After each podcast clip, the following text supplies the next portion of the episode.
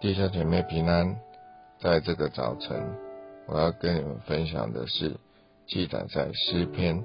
三十七篇第七节。诗篇三十七篇第七节，你当默然倚靠耶和华，耐心等候他，不要因那道路通达的和那恶魔成就的心怀不平。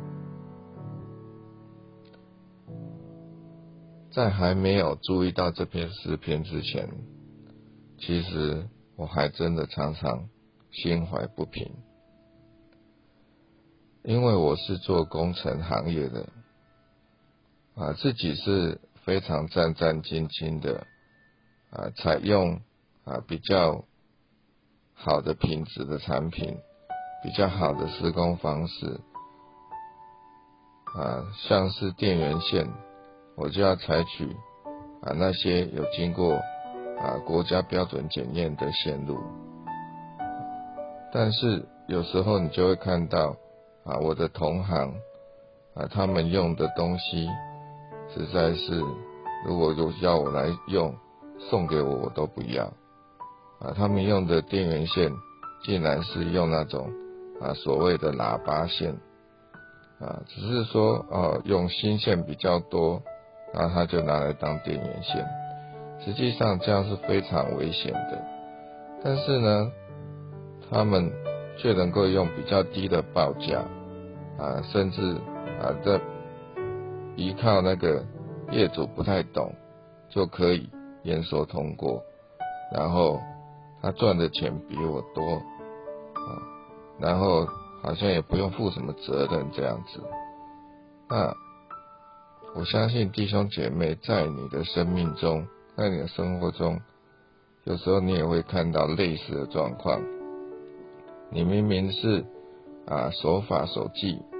啊，却会被那些没有守法守纪的人啊给按喇叭催促你啊，或者是啊在啊公司的路上，在公司的职场上啊，明明你是那个。啊，我们说比较遵守公司的命令，比较遵守公司的规章的，但是呢，你的升迁却比那些啊巧言令色、嫌疑人的人还慢。这个时候，身为人的软弱，就会让我们觉得，好像世界就是很不公平，好像我们做好，我们做。该做的事情怎么会那么不被人家看重呢？但是诗篇三十七篇第七节这章告诉我们：默然倚靠耶和华，耐心等候他。是的，我们要相信上帝是公平的，我们要相信那些道路通达的恶魔成就的。到了上帝的面前，他们终究要站立不住。